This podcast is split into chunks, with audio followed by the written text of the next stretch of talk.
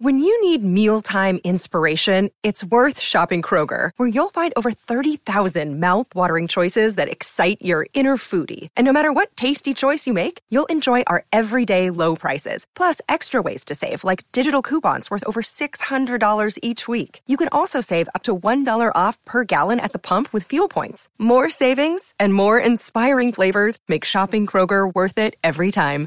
Kroger, fresh for everyone. Fuel restrictions apply. Some pitchers can hit, some can't. But when they do, oh, it's a thing of beauty. Check out some of the top moments of pitchers on offense and see for yourself today on Rounders, a history of baseball in America.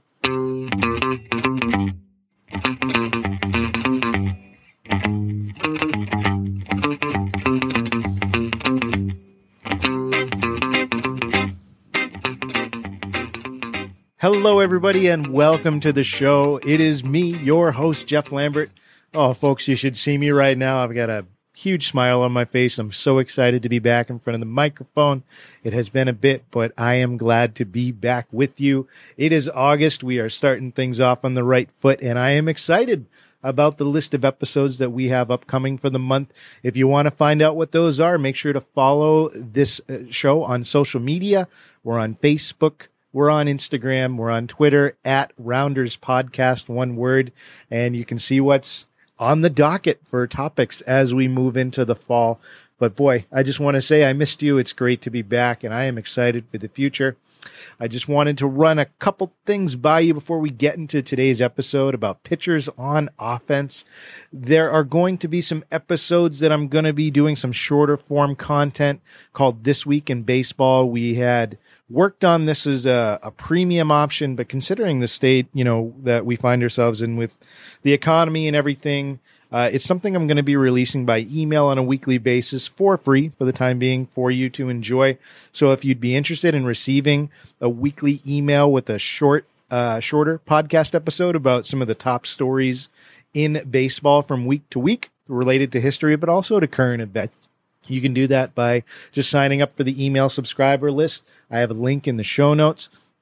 If you want to support the show financially, uh, continue to do so, and maybe not on a monthly basis. Like I said, considering how we find ourselves right now, and uh, you know, tough times economically, you can leave me a one-time good game tip if you want to send me something on, uh, you know, PayPal or Venmo or Cash App. Every you know amount you send me allows me to spend some more time on the show and be able to reinvest in being able to pay uh, my assistant Cass to be able to upgrade the equipment to be able to keep the show going strong. That way we don't have uh, any you know major gaps. That's a big big thing that I want to work on to make sure you're getting a steady stream of content.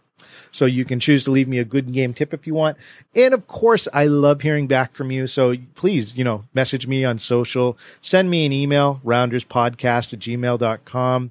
If you have questions, we're going to be resuming the monthly mailbags. So, you know, if there's something about history you want me to dive into specifically, just send me a message. You can also leave me a voicemail if you want to be featured on the show. There's a link in the show notes for that and you can uh, have your voice featured on asking your question, and I'll do my best to answer it.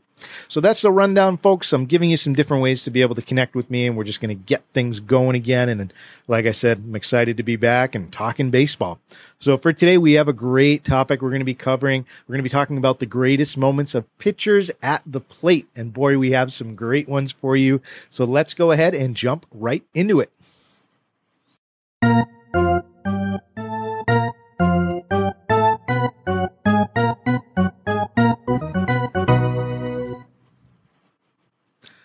So this topic that we're going to be discussing today, pitchers on offense, this has been on the list for a long time. And I think it came from a place of wanting to celebrate, you know, how much the pitcher, maybe not so much in recent memory, but, you know, throughout baseball's history has had an impact on the game at times, major times in baseball history from being there, not just on the mound, but also at the plate. And so, you know, Cass and I, uh, my research assistant, we were working together on trying to figure out where do we go with this topic.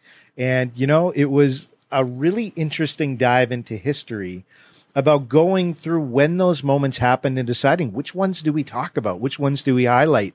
And this is certainly subjective in certain ways because there are some really interesting moments out there when pitchers affected games offensively. And so we're going to we have a top five list, I guess you could say, that I'm going to present to you today. But before we get into those top five moments of pitchers at the plate, I do want to jump into just a background of pitchers in a hitting uh, situation. And we have this attitude, I think, a modern attitude toward pitchers as oftentimes being looked at as one of the lesser athletic positions that ball players can hold. And you can see this evidenced by the fact sometimes when we're watching TV, if a pitcher makes a successful fielding play, sometimes there's those sarcastic comments about pitchers being athletes and things like that. But pitching has become, uh, you know, a, a specialized position in baseball. But look, baseball began as being a sport with nine active players in the field. And those same nine players would consist of the batting lineup, and that would include the pitcher.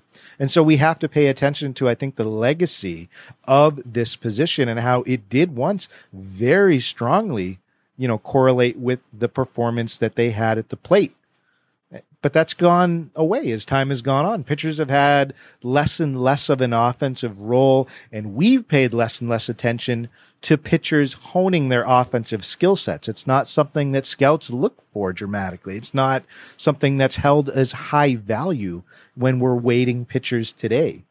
And that's been kind of a slow burn. The baseball has continually devalued a pitcher's offensive stats, and it's held less and less weight to the quality of the pitcher when we're talking about the contributions that they make or when it comes to scouting players uh, in terms of what they can do potentially for a ball club. Just to illustrate that fact, we have a stat called runs created that's used in baseball. That's uh, for, for my stat heads, that's the RC uh, abbreviation. Runs created is the stat. This is used in particular to estimate a player's offensive contributions in terms of the total runs that they've generated. So, for instance, this stat would estimate the number of runs that a hitter contributes to their team. This has been used as a way to be able to judge a player's uh, effectiveness on offense. And this was actually created by Bill James, who, you know, very, very, you know, celebrated baseball historian and author. He's the father of sabermetrics, you know, that we saw in the Moneyball movie that Billy Bain, uh, Billy Beane, excuse me, made, you know, uh, very, uh, notorious there for a while. So RC is a, it's a deep stat that you can use to judge a player's offensive ability, right? Well, there's another stat that is kind of a substat of the runs created uh, statistic that you can use called uh, WRC plus or the weighted runs created statistic. And this was used for us to be able to judge the offensive effectiveness of players no matter when they played in the sport. So it takes into account external factors like the ballparks that they played in or the era that they played in. So the WRC stat, the weighted runs created stat is a way that we, as people who like baseball history, can quantify run creation and normalize it. So you can compare a player who plays now versus a player who played back then in a different ballpark or a different era. So just to give you an example, like a player who played his home games uh, at Detroit's Briggs Stadium in the 1950s, uh, one of the most hitter friendly parks ever, he would have a lower weighted runs created stat than a player who posted identical stats at Oakland Coliseum in the 2010s uh, in a pitcher friendly stadium. And so it allows us to see based on different factors and it takes into account stadium and era how gifted players were offensively. How much production did they produce? So Fangraphs, the website, did a chart that actually showed the decline in runs created for pitchers since 1900. And I'm going to post a stat on our social networks for you to see. But players around the year 1900 had an average weighted runs created of 50, right? 50. By 2010, the last time that the, the, the last year that this uh, chart takes into account, it had dropped to negative 20 in terms of weighted runs created for pitchers. And so we obviously know why. It's because of that reduced role that the pitcher has in the offensive effectiveness of a team. So, you know, there's there's obviously reasons for that. It's become a more specialized position. We see that the DH, you know, was created in the American League, which eliminated the opportunity for that nine player roster to come up to bat. And now we're seeing that the DH is being implemented in the National League too. And so the days of watching pitchers and hitters hitting and running bases, it's going to become even more of a rarity.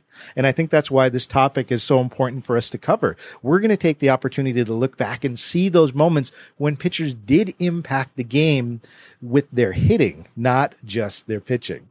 So let's jump into these five moments. I think you're going to love them. And I would love to hear back from you about how you would have rated these or if we missed any in particular that you feel should have made this top five.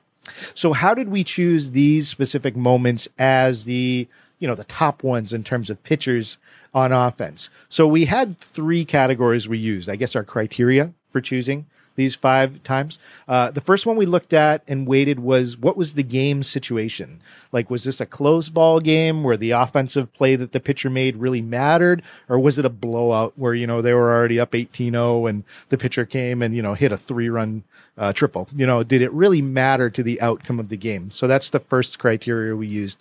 The second one was, was the uh, event memorable? Was it a no hitter, you know, breaking up a no hitter? Was it a walk off? Was it a World Series event? Did it happen at an All Star game? You know, what was the what was the tie in in terms of the lasting impact of it on people's minds? And then thirdly, on top of these two, we looked at the reputations of the players involved. And by reputation, I'm talking more about what was their background. So were they a rookie, you know, an unproven rookie no one had ever heard of? Was it this end of bench veteran who was on his last legs that made this amazing offensive play? Was it somebody who was really sick who dragged themselves up to the plate and made an amazing, you know, turnaround? What was the what was the player's uh, current predicament or current situation, their background, and how that played into it. So that's how we use those three metrics to choose these top five moments where pitchers shined on offense. So let's go ahead and get into it, folks. Number five, we're going to start off with Mike Hampton in 2001, a moment when he hit home runs in three straight at bats. So let me set the table for you. Like I said, we're jumping in the time machine. We're going back to 2001. Mike Hampton, if you're not familiar with Mike, if you're a younger listener or maybe just someone who, you know, uh, more of a casual fan, Mike Hampton is widely known to be one of the top, if not the top offensive pitcher to play Major League Baseball throughout its history. This guy was really something at the plate. During his career, he won five consecutive Silver Slugger awards for the pitcher position, which was actually something Major League Baseball gave out back in 2001. Uh, I wasn't able to find specifically when they stopped awarding that, but it's not something that's given out now. But from 1999 to 2003, Mike Hampton won five consecutive Silver Slugger awards in that category. In 2003, he won the Gold Glove and the Silver Slugger, and he was the first pitcher to win both of those at the same time. And another historical, I guess, uh, effect of him winning both of those at the same time in 2003 is a guy named Greg Maddux had won 13 consecutive gold gloves in a row in the National League. And Mike Hampton, when he won it that year, the Silver Slugger and the gold glove, he ended up shattering uh, Greg Maddux's streak by doing so. So here we have Mike Hampton. The guy's known for being excellent at the plate, and he was also more than good on the mound as well. But over his career, you know, he had hit 16 home runs. He had hit seven in 2001 alone, the year where we're going to highlight this specific event. So this year in 2001, he hit three home runs back to back to back in three straight at bats during this 2001 campaign when he was with the Colorado Rockies. So this is what happened specifically. We have a game against the Houston Astros, right? He takes a fastball, hits it to right center, gets an opposite field homer, right? His next at bat, he hits a hanging breaking ball over the left field wall for his second home run of the game against the Astros. So that's two in one game. The next game comes up, and his next at bat comes against the St. Louis Cardinals. So he gets up to bat for the third time, hits a fastball right into center field over the wall, three home runs in a row, three straight at bats. Unbelievable. But again, Mike Hampton, certainly a talented guy when it came to his hitting abilities, was able to translate that into three back to back to back instances of knocking one yard. I mean, it's just an amazing thing. So that is our choice for number five, Mike Hampton and his three home runs, uh, consecutive home runs in two straight games. Way to go, Mike. Now, another point I just want to make before we on go on to number four, he wasn't the first guy to do this either. That feat of hitting three home runs in three separate at bats was actually something that was topped well, I shouldn't say top, but was met by a player, a pitcher named Michael Lorenzen, who did this in just recently in 2018. So he did the same thing. He hit three home runs in three consecutive at bats, and he did it in three separate games. For Mike Hampton, it took two. So Lorenzen hit one home run uh, in an 8 6 win against the Chicago Cubs, a 350 foot bomb, and then the next day uh, he, he's a player for the Cincinnati Reds, by the way. Uh, in a loss to the Milwaukee Brewers, he hit another one, 384 feet, and then he came on as a pinch hitter in the midst of a rally for the Reds in the third game, and he hit a 97 mile per hour fastball over the left field wall for a grand slam. How about that, huh? So three in a row. We saw this happen again with Michael Lorenzen in 2018 as well. So both deserve honorable mention for accomplishing this feat. All right, folks, let's go to number four. Number four, you're going to get in the time machine and come with me to 2008. We see Felix Hernandez hit a grand slam off Johan Santana. Yes, let's talk about it. Now, to set the table, in the five decades where the American League has had a DH, pitchers have hit a total of one grand slam and it was in this instance that we're talking about now.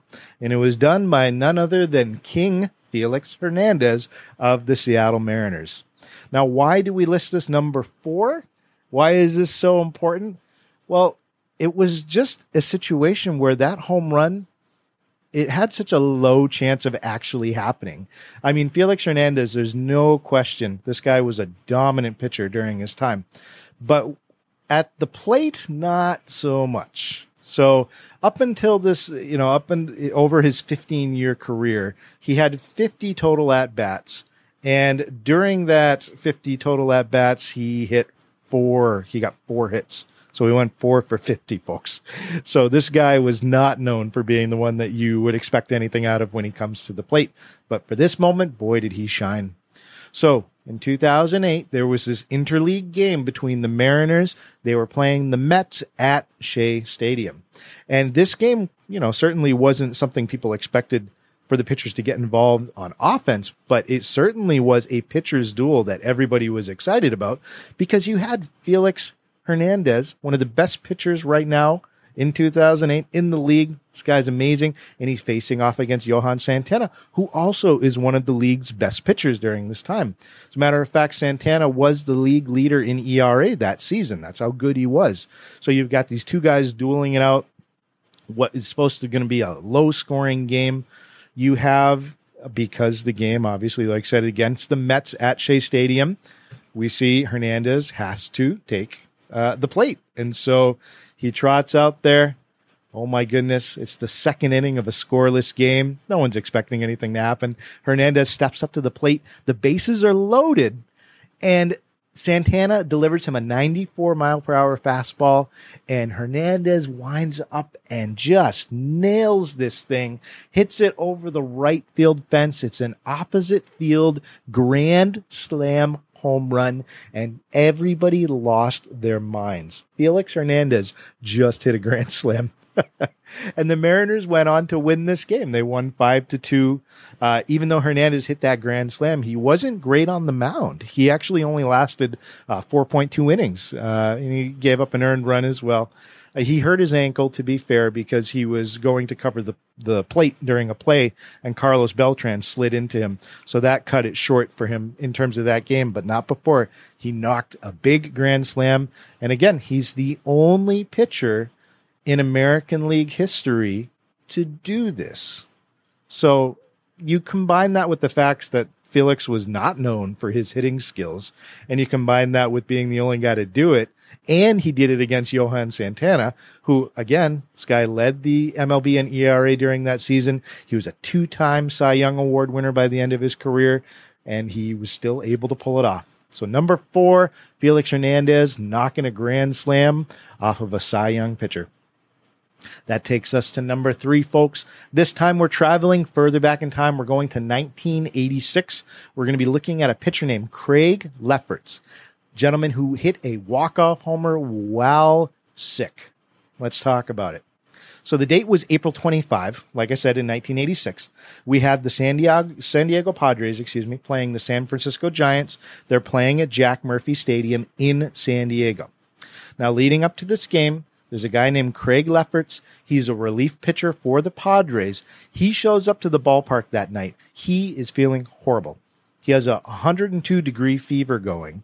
He wasn't even supposed to pitch that night, but he showed up, and the plan was uh, initially just stay in the trainer's room, probably lay down on one of the beds in there, just take it easy. You're here, that's great. But he wasn't even supposed to go out to the bullpen, supposed to just hang out in the trainer's room.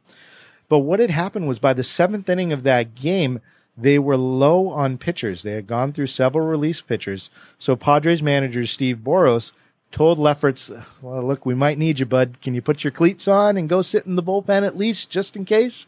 And so Lefferts, with this 102 degree fever, puts his cleats on, goes out, sits in the bullpen, not expecting to play. But it turns out they did need him that night. So what had happened was the game was in the Padres' favor. They go to the ninth inning. They have another reliever, their closer, Rich Gossage, Hall of Famer Rich Gossage, for the Padres, goes out to the mound. No problem, right? He's going to close things out. No. Gossage gives up a two run lead in the ninth, and the game is tied. So the game goes into the 11th inning. And the Padres have no choice but to put Lefferts in the game to pitch. So in the 11th inning, Lefferts goes in. He does well. He pitches a scoreless inning in the 11th, but then in the top of the 12th, he gives up a run. Oh no. Now remember, the game's at home for the Padres, so they've got the bottom to be able to even this out. So the Padres come up to bat. They decide to keep Lefferts in the game to hit. So Lefferts with 102 degree fever had given up a run last inning, probably feeling horrible, has to go to the plate and try and help his team win this game. And on top of that, he has to do it against the Giants ace closer, who's now in the game, a gentleman known by the name of Greg Minton, Moonman Greg Minton. And Minton was a heck of a pitcher during the 1980s. Uh, like he pitched 16 years. That's how long his career was. From 1979 to 1982, he pitched 269 consecutive innings without giving up a home run. And on top of that, he was an all star. So this guy, uh, oh, and he's also a, you know, I should have mentioned as well, he's a Walk of Fame inductee for the Giants if you were to visit the stadium. So, uh, beloved figure in Giants history. He's the guy that's on the mound, and Lefferts has to go up there with a fever and try and generate some offense.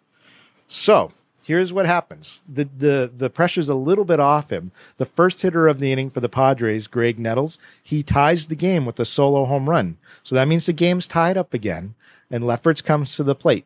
So if he can generate even a hit, maybe a walk, get someone on base, give them a chance to close this out, okay, that's good. And Lefferts was okay at the plate. He was eight for 39 in his career up until this point. So, you know, he falls 0 0 2 in the count really quickly. Two nasty sinkers from Minton. And then here comes the third pitch. It's a curveball, but it hangs. Oh no. And this is what Lefferts had to say about it on that third pitch. He said, quote, I one armed it. I swung off my front foot, but I made a perfect connection. Sometimes when you're not feeling well, you have to concentrate more to overcompensate. And that's what I did, end quote. So Lefferts hits that third pitch bombs it out of the park, hits a, a walk off home run, and the Padres end up winning the game. How about that, huh? Now, he did this while he had the fever. Uh, certainly a memorable moment for him in his career. And that was actually the last home run that he hit throughout the course of the rest of his career. Uh, he went seven for 92 over his, his next uh, offensive moments. So that was the pinnacle of his career, that moment, and certainly one that sticks out, I'm sure, for Padres fans. So we've gone through five, four, and three of our top five moments of pitchers on offense. Folks, we're going to take just a quick break for the seventh inning stretch. Don't go anywhere. When we come back, we've t- got two great ones to discuss with you. Hang in there. We'll be back. Another day is here, and you're ready for it. What to wear? Check. Breakfast, lunch, and dinner? Check. Planning for what's next and how to save for it? That's where Bank of America can help. For your financial to-dos, Bank of America has experts ready to help get you closer to your goals. Get started at one of our local financial centers or 24-7 in our mobile banking app. Find a location near you at bankofamerica.com slash talk to us. What would you like the power to do? Mobile banking requires downloading the app and is only available for select devices. Message and data rates may apply. Bank of America and a member FDIC. Hey, everybody, and welcome back to the show. Thanks for sticking with us. We have had some interesting moments that we've been discussing about pitchers on offense throughout baseball history. We started off by talking about Mike Hampton hitting three home runs in three consecutive at bats. We had talked specifically about Felix Hernandez hitting a grand slam off fellow ace Johan Santana. And then for pick number three, we just covered Craig Lefferts hits a walk-off home run with 102 degree fever.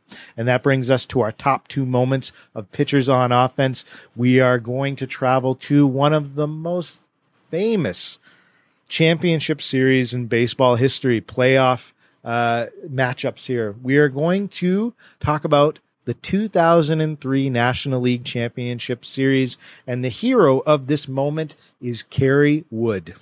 Now, again, Kerry Wood, if you're not familiar, oh my gosh, this guy is was and I believe still is should be at least highly regarded as one of those pitchers. This guy had nasty stuff, especially a nasty fastball.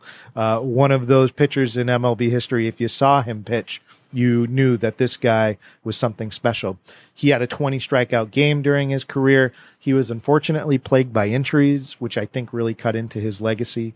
But uh, Kerry Wood, wow, just an amazing, amazing pitcher. And he had a moment to show off his skill at the plate uh, in the 2003 NLCS. Now, the 2003 playoffs, boy, that was a weird year, folks, for those of you that went through it. We saw the Cubs and the Red Sox both make it back to the championship series, which was something we were not used to. Of course, 2003, as a Red Sox fan, was a tough year for me. That was uh, Aaron Bleep and Boone hitting that, you know, shot in extra innings to knock the Red Sox out. That was a tough one to live through. And of course, this was the year for the Cubs when Steve Bartman grabbed that foul ball uh, as you well remember, and really sent uh, Chicago into a tailspin, and they ended up losing their championship series as well. But there was this one little golden moment in the 2003 NLCS, and that was when Kerry Wood did something amazing at the plate.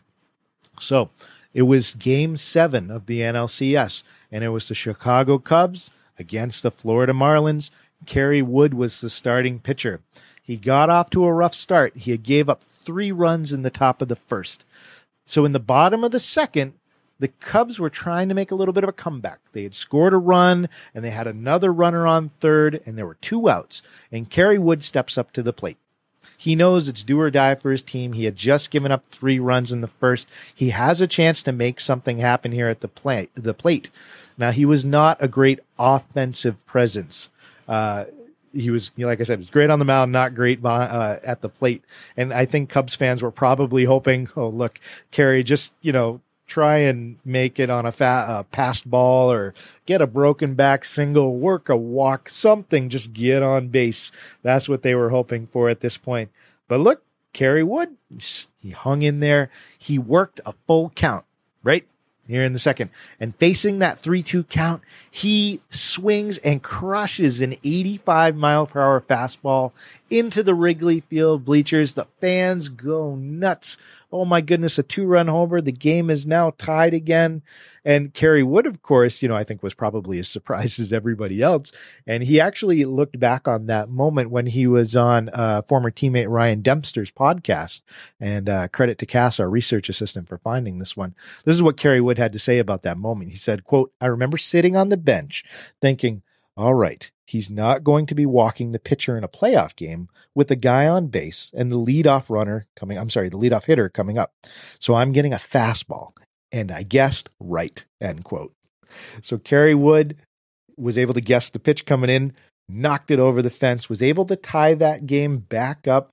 And, you know, he remembered to what it was like when he hit that home run, how the crowd reacted. And he had this to say quote, when I hit first base and I turned and I was running towards second, I saw the bleachers just erupting in beer and whatever liquid they could find and throw in the air. I ran so slow around the bases because I thought my legs would give out. I thought they were jello. End quote. So Kerry Wood is able to impact this team on offense. Of course, unfortunately, the Cubs went on to lose this game and, of course, lose the NLCS. Uh, a memorable year for them because of everything that happened. But there was that moment, Kerry Wood, in all of the great things he did on the mound, was able to do something great in a very clutch moment in the playoffs as well by hitting that home run. And that's why we put him at number two on our list. So, ladies and gentlemen, that brings us to number one. What was the greatest moment in baseball history for a pitcher on offense? Again, subjective, but we have to give it to none other than some of you know him by Bartolo Colon. Some of you know him as the big sexy. That's right. We have a time in 2016 where a 40 year old pitcher hits a home run. And that's going to be our number one moment. So let's hop in. We're going to go back to 2016 and recount this moment. For those of you who may not be familiar with Bartolo Colon, he was always one of my favorite pitchers. Um, he was just someone who aged with the game and was effective till a very uh, you know later time in his life. Uh, in 2014, the New York Mets had decided to give Bartolo Colon a two-year deal. He was 40 years old when they gave him this two-year deal. He was almost 41. Like I think he was two months from 41. So he got a two-year, 20 million dollar deal. Now, Colon, I mean, this guy was amazing in his prime. He was a Cy Young winner, but that was also 10 years before this. And he had had elbow surgery since, but he gets this two year deal. And he's expected to contribute kind of as a back end rotation guy, maybe even as a, you know, a long term relief type of guy. But he gets this contract in 2014. Um, and it was covered by the media because, wow, a 40 year old just got this large of a contract. And I think the other thing that was very uh, appealing about Bartolo Colon, he was just a fun guy to watch. He was always smiling. He was pure entertainment when he was out there on the mound. And if you follow the trajectory of his career, when he started off, he was this very skinny, athletic picture. And then by the time he was 40, he was big. We're talking like 280 pounds, like very large gentleman here who's taking the mound. So that's how he got the nickname, the big sexy. He's a big guy, you know, especially later on in his career. So this 40 year old, almost 41 year old, very, um, very large man is now pitching for the Mets. And, you know, he's got this two year deal he had played in the American League his whole career up until this point. So he had never had to worry about um, being able to do anything at, at the plate. It wasn't something he had to worry about. And I do want to throw myself a quick correction because I know someone's going to email me on this. He was uh, he did spend a half year his rookie year in Montreal with the Expos before he was sent uh, elsewhere to the American League. So, yes, he did play a little bit in the National League, but it didn't result in any plate appearances. So, here he is on the Mets at the tail end of his career. In 2014, he doesn't do horrible. He had 69 plate appearances. Uh, he got two hits, I guess, two for 69. Someone who had never had to worry about hitting before but he did strike out 33 times. And so, uh, you know, not someone you expect anything from in terms of offense. Uh, so 2014 was okay. And by the way, he pitched really well that first season as an almost 41 year old. He got 15 wins. He pitched 202 innings and he was one of the anchor points for that New York Mets squad. No one expected them to do anything that year. They ended up finishing second in the National League East. So not bad. Again, it was kind of a joke when they signed him but he turned uh, you know into a real production getter for them. So in 2014, great at the plate. I'm excuse me, great at the mound, not so great at the plate. In 2015, he also turned in a respectable year on the mound. Did a little bit better at the plate. He collected eight hits and 58 at bats. So maybe he's getting the getting the hang of it as he goes into his 41st uh, birthday here. So that takes us to 2016, right? Okay. So he had gone five for 60 up until this point, right? We go to this game in May 7th. The Mets are playing against the Padres. Again, San Diego makes our list. And Bartolo Colon is pitching, right? So the Padres had taken a 2 nothing lead and they were going against uh, Padres pitcher James Shields. So because Bartolo Colon was the starting pitcher for the Mets, he finds himself having to bat in this game. So there's two outs, there is a base runner on. Colon comes to the plate. Shields throws him a fastball. It's high and up, and Colon just I'm sure, partially closed his eyes, takes this huge swing and he connects with it perfectly. He drives the ball over the left field wall. And oh my goodness, nobody expected it. A two run shot from a 41 year old Bartolo Colon. And this is the moment. Everyone just losing their minds. Colon's rounding the bases. He's going so slow. and it may be because of his weight. It may just because he's savoring the moment. Who knows? But he gets back to the dugout the entire team had actually gone into the tunnel back to the locker room leaving the dugout empty just to like give him that moment you know of un- unbelievable. Everyone was like i'm done. I can't believe this happened. And so just what a moment. Even the you know the mets broadcasters called it an impossible moment. And i'm just going to play that clip for you real quick so you can hear it. Looking for his first hit of the year. Oh. He drives one! Deep left field. That goes Upton back near the wall. It's out of here. Bartolo has done it. The impossible has happened.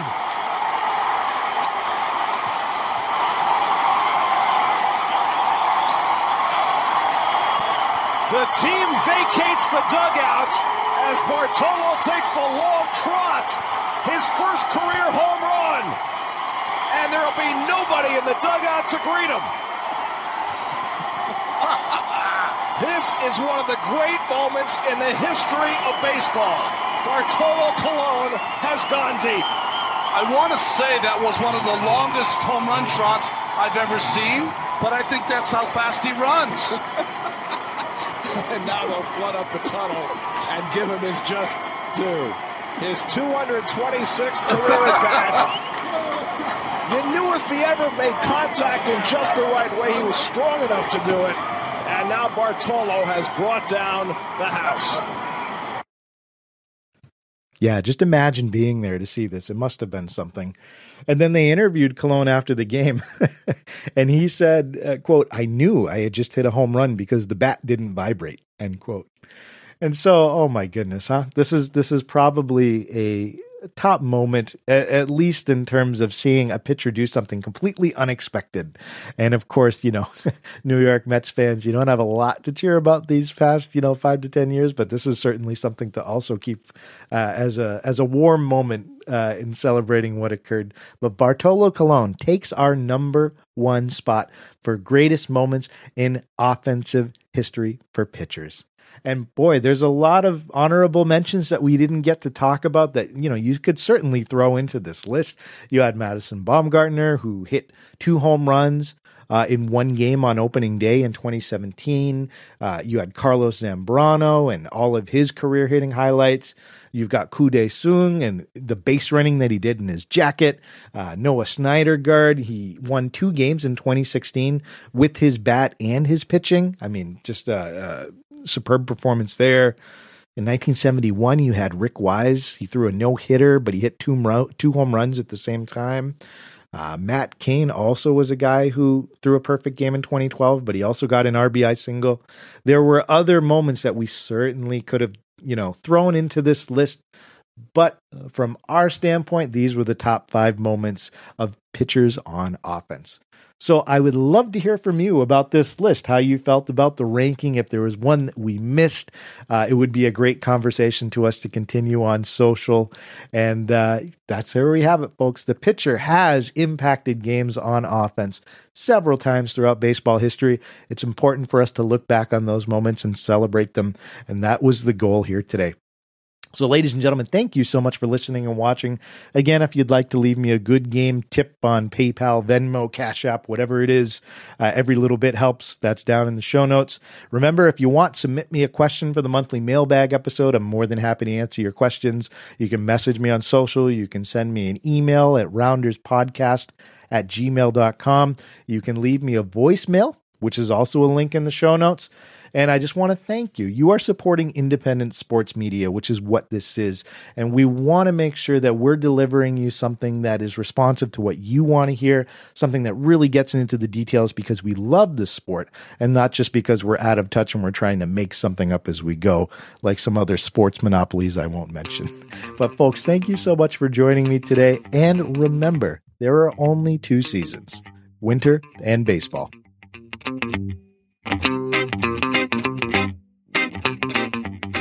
Rounders, A History of Baseball in America is produced by Jeffrey Lambert. Our research assistant is Cass Silber. A special thanks to our starting nine supporters, Nathan Halverson and Jack Wilson.